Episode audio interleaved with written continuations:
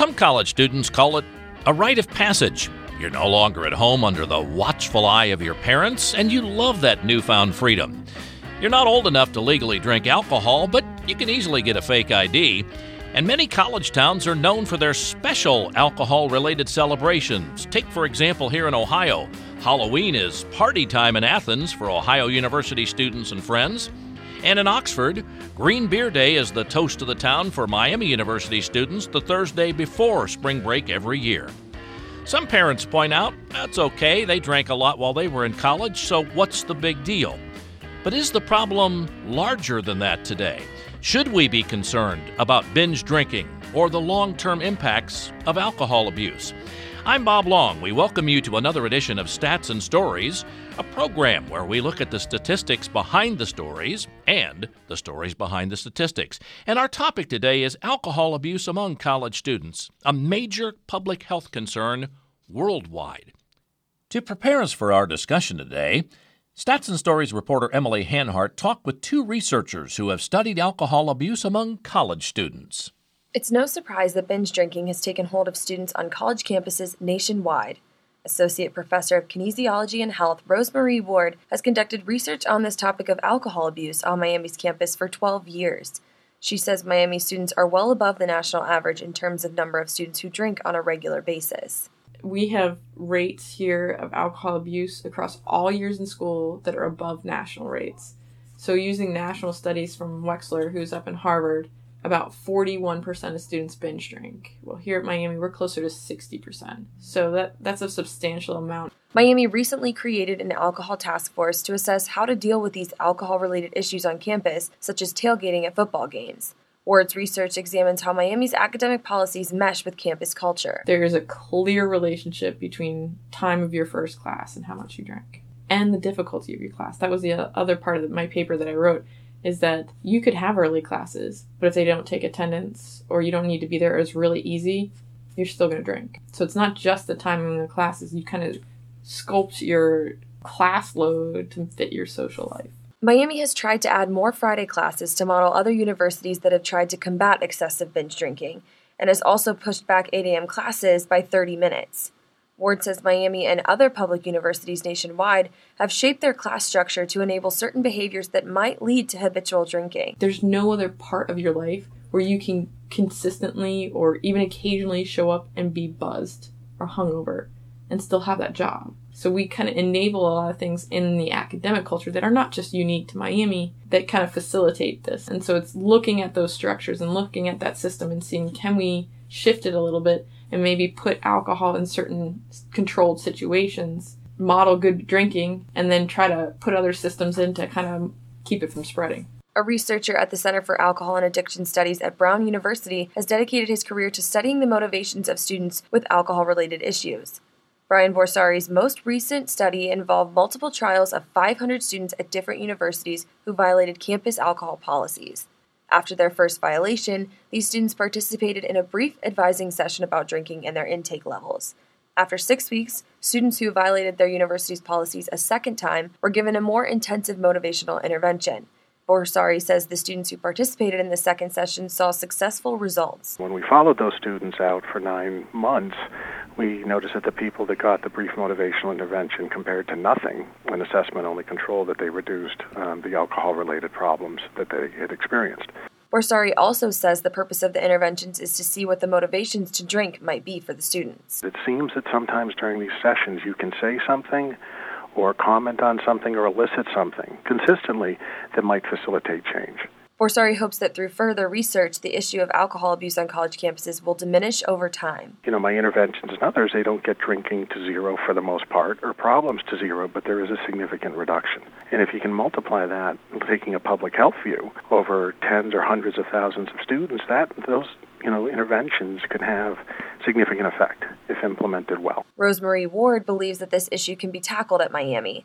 Nonetheless, she's surprised that there haven't been more alcohol related tragedies in the 12 years that she's been conducting research. You can drink without being so risky where we have to worry about your life. And that's scary, is that every day there's the potential for someone to die on this campus.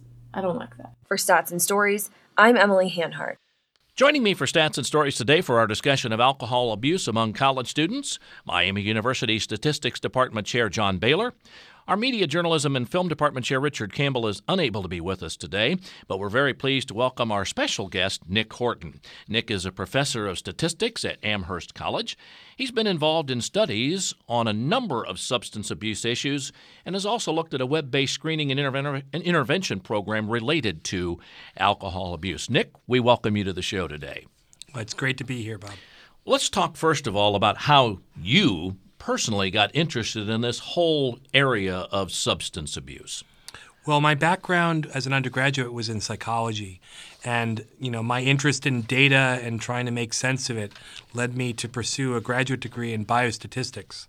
Um, my work there uh, led me to take some courses in a variety of areas related to psychiatric epidemiology and substance abuse research. I had the pleasure of taking a class from Henry Wechsler, who was the founder of the National College Alcohol Study, which really gave us a much clearer sense of the impact of drinking on college campuses, both for the drinkers and for those uh, other students who weren't drinking. Um, I continued my work and, and headed off to Boston Medical Center, where I completed a training program for faculty on substance abuse prevention. Um, and then I've been teaching at um, liberal arts colleges and collaborating with faculty at those institutions on studies of college athletes, um, how housing is set up in, in colleges and how that affects drinking, and more recently on these studies in Australia and New Zealand on electronic approaches, web based approaches to decrease college drinking. Before we get into some of the research you've done, I think a lot of people, when they think about the alcohol abuse, they think about American colleges, but th- what, what, we're talking about is more of a, a global type of issue. No, it's certainly certainly true that the that the issues of, of drinking and uh, drinking in university or drinking for young people is critically important public health concern. Uh, it's a chronic issue that has a tremendous impact on on society. There's huge costs, both in terms of, of, of, of family violence and lost income and and, and the like.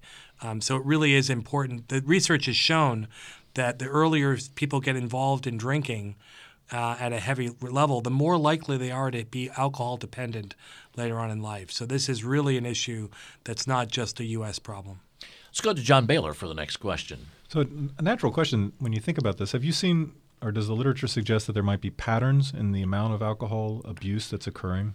Is it going up? Is it going down? Is it relatively stable over time? Um, one of the things we see from the research in terms of drinking is that there is a lot of it. It d- does tend to be, you know, diverse, and you can actually have an impact in terms of prevention and intervention. So there are some hopeful aspects, and one of the areas that I think has been more promising, partly because it's cheap, are these ESBI approaches, the electronic screening and behavioral intervention, where students can be provided with just more information about their drinking. Um, that has been really shown to be useful in certain approaches, in particular where you show you know students how much they're spending on alcohol, because that adds up in a way. Uh, and there's a lot of research that shows that if the cost of alcohol is higher, students will tend to drink less. And so thinking about these behavioral changes are hard, but there are approaches that can have an impact. Very good. As far as sort of I, I, know one of the studies you were talking about was involving students i believe in new zealand and australia and i wanted to kind of have you go into that. Why uh, why picking i think it was seven universities in new zealand for one of the studies that you were involved in? Well one of the things that's really important thinking about this ESBI is whether or not it can actually be rolled out on a more systematic way. So, those seven universities in New Zealand are all of the universities in New Zealand. So, this was a nationwide attempt to see if it was possible to decrease drinking in that, in that manner. The way the study works is that all the students at those universities were offered a chance to participate. They completed a questionnaire, something called the audit, to try to identify people who are at moderate or higher levels of drinking. Those are the ones most perceived to be at risk. And so about 3,400 of those students ended up being eligible for the study and were then immediately randomized to one of two conditions. One was to just, you know, do this baseline screening and then, you know, be followed up after one and three months. The other group received a targeted website, which opened up right at the end of that screening, which had multiple tabs to it that compared, you know, their probability based on their responses to these questions, probability of getting into a car crash or having some other consequences due to drinking, to really see how their drinking compared with other students at the university. This idea of social norms has shown to be very effective. And as I said, a mention of how much they were spending on drinking in every given year. So that was the intervention, which is very straightforward and cheap. It's just popping up a website. They were then followed up after you know a couple of months, and what was seen in that study is that you know this is not going to make an earth-shattering kind of big difference, but it seemed to be associated with modest decreases, ten percent uh, decreases in the duration of drinking or the number of times they drink per week, the volume consumed, which seemed like part of an answer to be thinking more holistically about their drinking. So this was just a single a single intervention, a single short intervention following this. Yes. So just that kind of one shot with the website, there was no follow up, and it seemed like it had some modest, you know, improvements. So we're, we're as part of the discussion to consider what could be done in the future as additional additional electronic interventions that might reinforce this message? You know, is there a strategy for which that might be explored? So a lot of the other research that's going on is smaller scale. It's not going to be national type um, interventions, um, but really thinking about this pattern, like where is this college drinking coming from? Clearly, in the U.S. and overseas, it starts earlier in life. Middle school, high school is kind of a key time when patterns of adulthood are set. So, looking at drinking games, uh, for example, looking at how um, different um, groups on campuses are, are drinking, what kind of effect there might be for, say, athletic teams versus versus others. Um, thinking about the role of acculturation for, for recent immigrants to the country, but to really think about ways that we could screen and identify people most at risk and then really target those folks for particular follow up.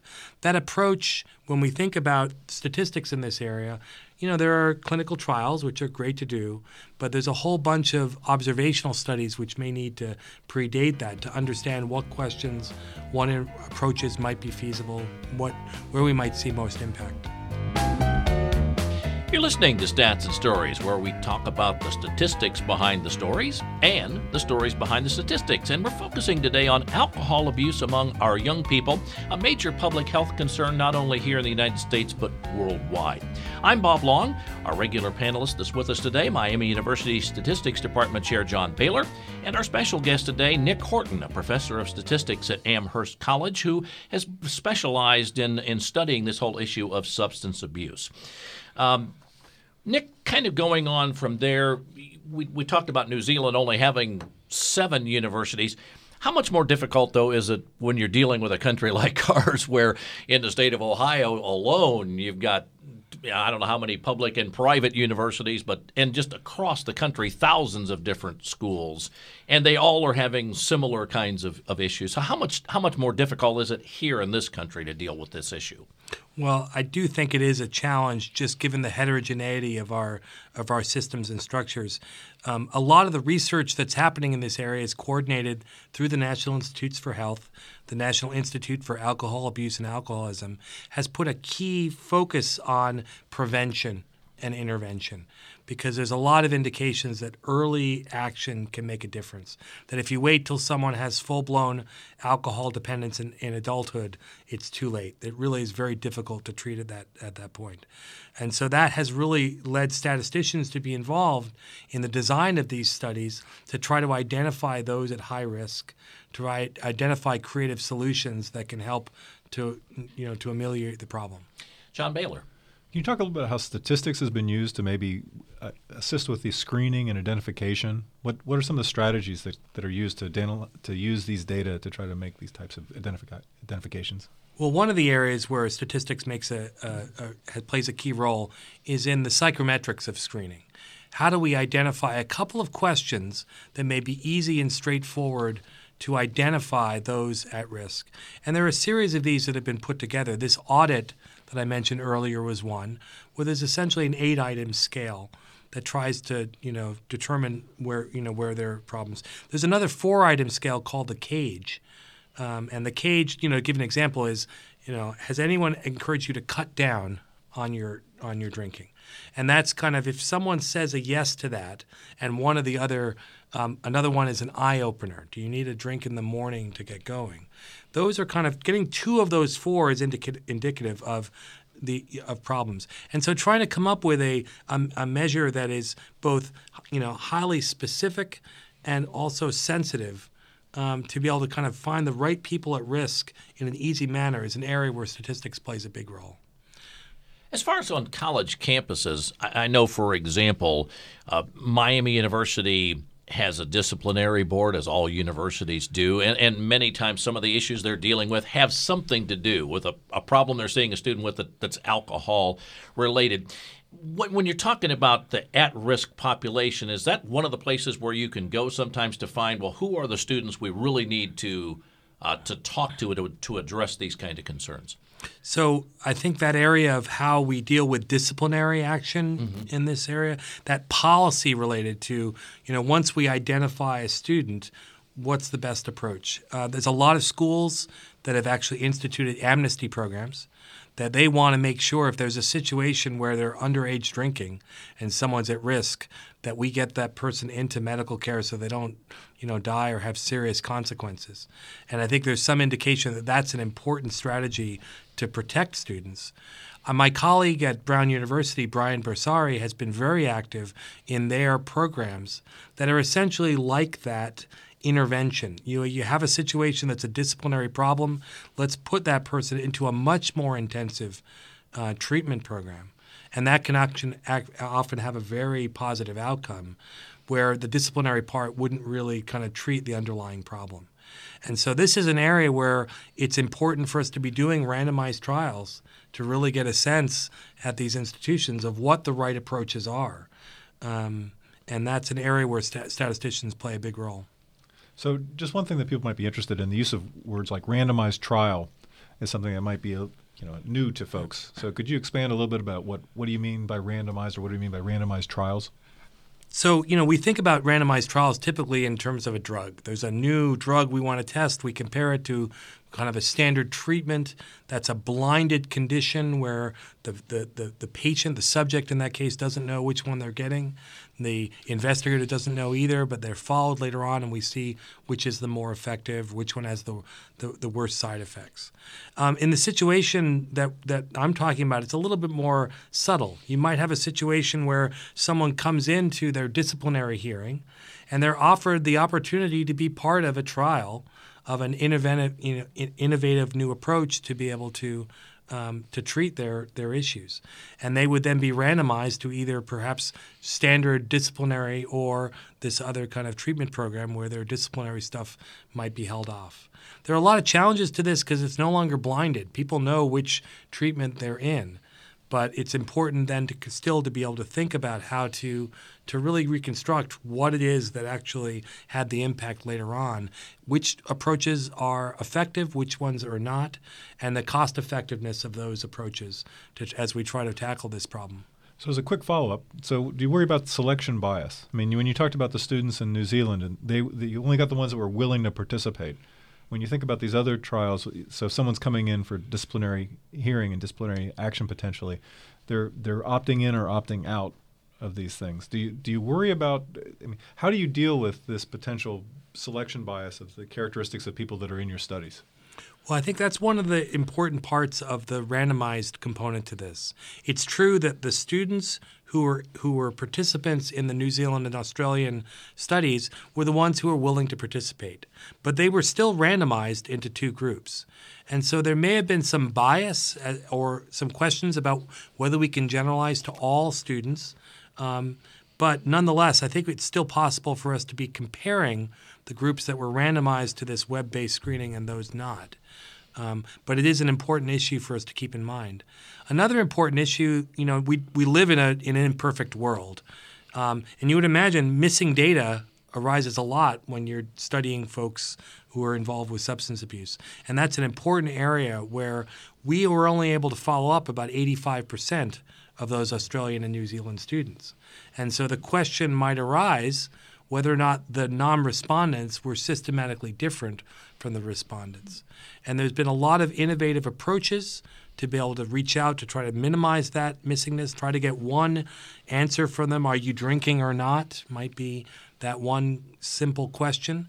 Um, but it's, a, it's an important role for statisticians as part of this research team to help in really understanding what conclusions you can make. I know another issue when you're dealing with substance abuse is just the personal denial. A lot of times that people go through, they don't want to admit they have a problem. How does that impact too the kinds of things you're trying to ask them to try to get them to give you the honest responses that, that you need? Well, this is another area where, where survey design and statisticians have been, have been very involved. Um, prior to this work with, with students, I worked with um, folks coming out of a detox center in Boston. And again, these are very seriously um, alcohol and substance involved folks. And it's interesting because that was a study where we enrolled them in the detox, which is a depressing place, just like in the movies you might anticipate. They're in there for three to seven days to dry out and start proceeding on the next stage of their, of their life. If you ask them at that point whether they've been in detox before in the last six months, you get an answer from them about the number of times they were in detox. We were able to compare that to the billing records for the Commonwealth of Massachusetts to see what how those corresponded. And those those reports were actually fairly good. If you then followed up with these same people six months later and said, How often have you been in detox since we met, since you were enrolled in this study? Now you're in a white hospital room. There's clear kind of social desirability bias that arises in that situation. Their answers were much less accurate when compared to the same information. And so, this concern about self report bias is an important one to be thinking about. And there are approaches that people have come up with. In the same way you ask people not, did you vote last time? You ask them, what polling station did you vote at last time? And it turns out that will elicit a much more honest response. But again, these are all important, what I call non sampling error questions that we need to keep in mind. You're listening to Stats and Stories, and we're focusing today on alcohol abuse, substance abuse among students at um, major public health concern, not only here in America, but worldwide. I'm Bob Long. Again, our regular panelist with us today, Miami University Statistics Department Chair John Bailer. Our media journalism and film colleague Richard Campbell was unable to be with us today. And our special guest, we're very pleased to have Amherst College Statistics Professor Nick Horton.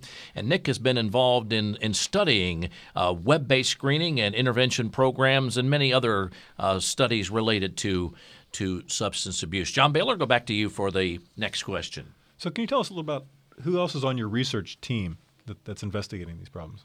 So the research teams really are diverse. It, it's you know statistics is a team science, and thinking about improving the health of populations in this manner is also uh, true as well.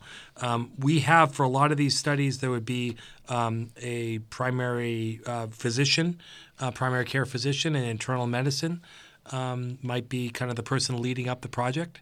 There might be faculty in psychology because there's a lot of aspects of psychology that are that are related to this. Uh, social work is important because there's a component of trying to reach out to these populations that might be at risk.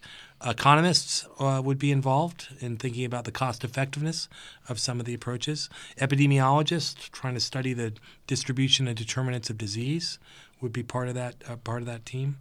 Um, so it really is a very diverse group of individuals, and it's important for the statisticians and the others to really know the science to be able to make those contributions. So what what did you do as in your education and in your experiences that helped you get ready to be able to, to function on such teams?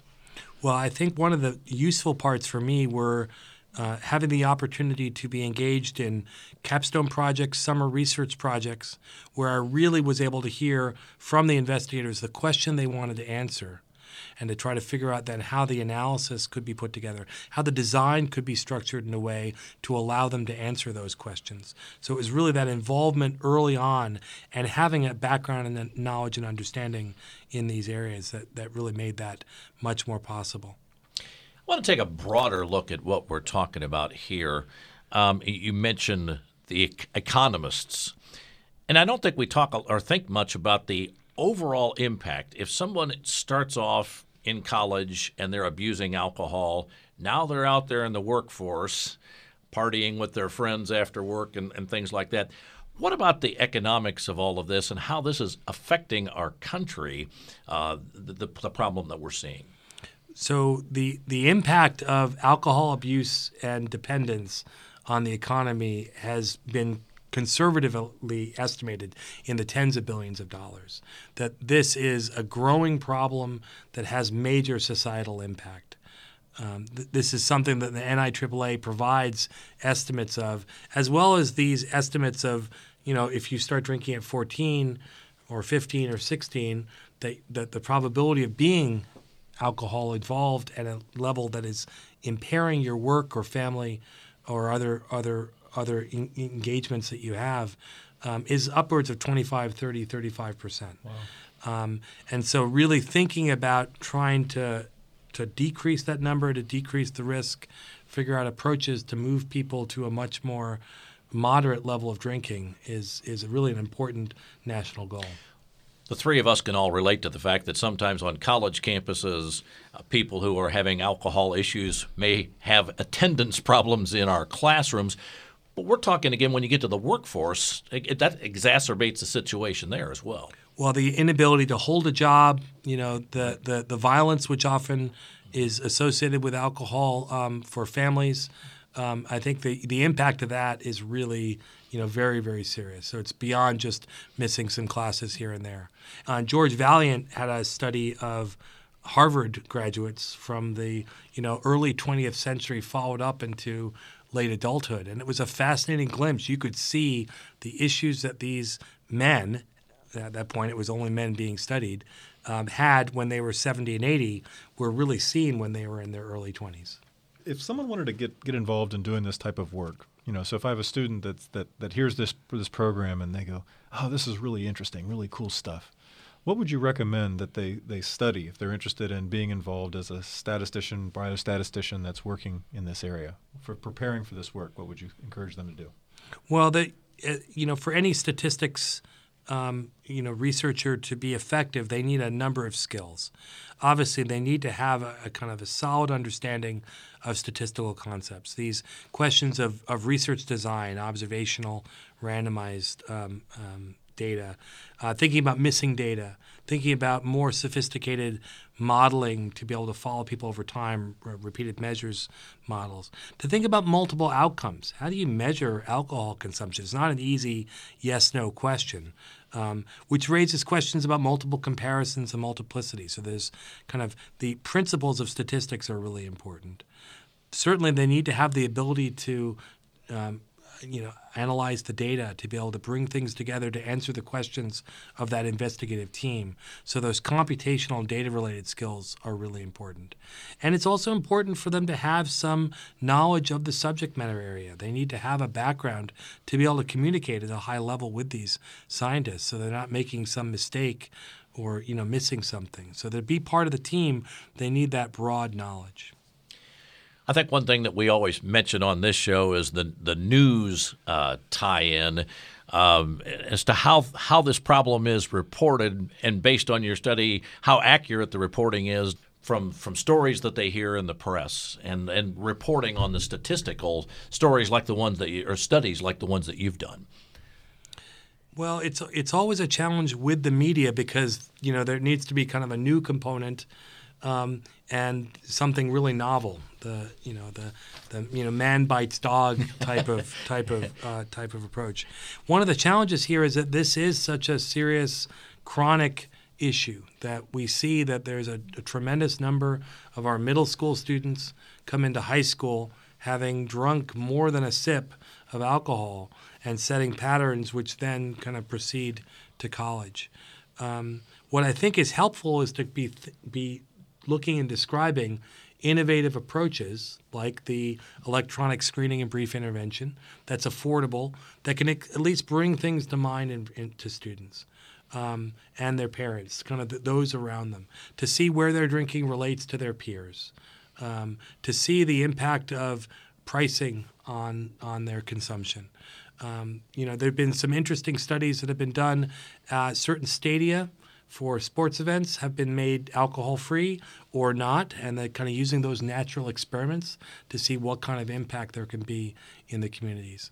More broadly, there's a, a whole field now that's developing of geospatial statistics. Where are the alcohol outlets? How do those change? You know, and how does that affect what's going on? So I think it's important to be thinking about this as a as a long term issue and to kind of be be uh, proposing approaches that really people can start to understand better. John Bailer got time for one more question for Nick Horton. Okay, I'm gonna I'm gonna channel Richard Campbell here for a minute. So it's a, a, question that he likes to, to ask, and I'll ask I'll ask in his in his absence. You know, he, he says I'm involved in, in helping journalism students prepare for the future, and reporting statistics is part of what, what they need to do. Reporting the results results of studies. What is it that you would suggest these students need to become better reporters of statistical studies, and to convey this to the public in a more effective way? I think that issue of communication is a really, really critical one. I've been very impressed by a number of journals. JAMA is one of them that provide summaries for lay people that are really intended to be the communication approaches to kind of understand the strengths and limitations of any of the research studies that come out because each of them none of them is going to be the definitive answer uh, to these to these questions. So it's important that students, that journalism students, that citizens have the ability to read beyond the title of a paper, to be able to go beyond the abstract and to try to see what's being determined by that. When we look at these studies of Australia and New Zealand, we're seeing something like a 10% decline you know, at most in terms of what the, what's going on in the drinking. That means that needs to be part of a solution. It's not suddenly saying that, boom, we have the answer. Nick Horton of Amherst College, thanks again for joining us on Stats and Stories to share your insights on this worldwide uh, public health concern about substance abuse. We appreciate it. Great. Thanks, Nick. Great to be here. If you'd like to share your thoughts on our program, just send us an email, statsandstories at miamioh.edu. Be sure to listen for future editions of Stats and Stories, where we discuss the statistics behind the stories and the stories behind the statistics.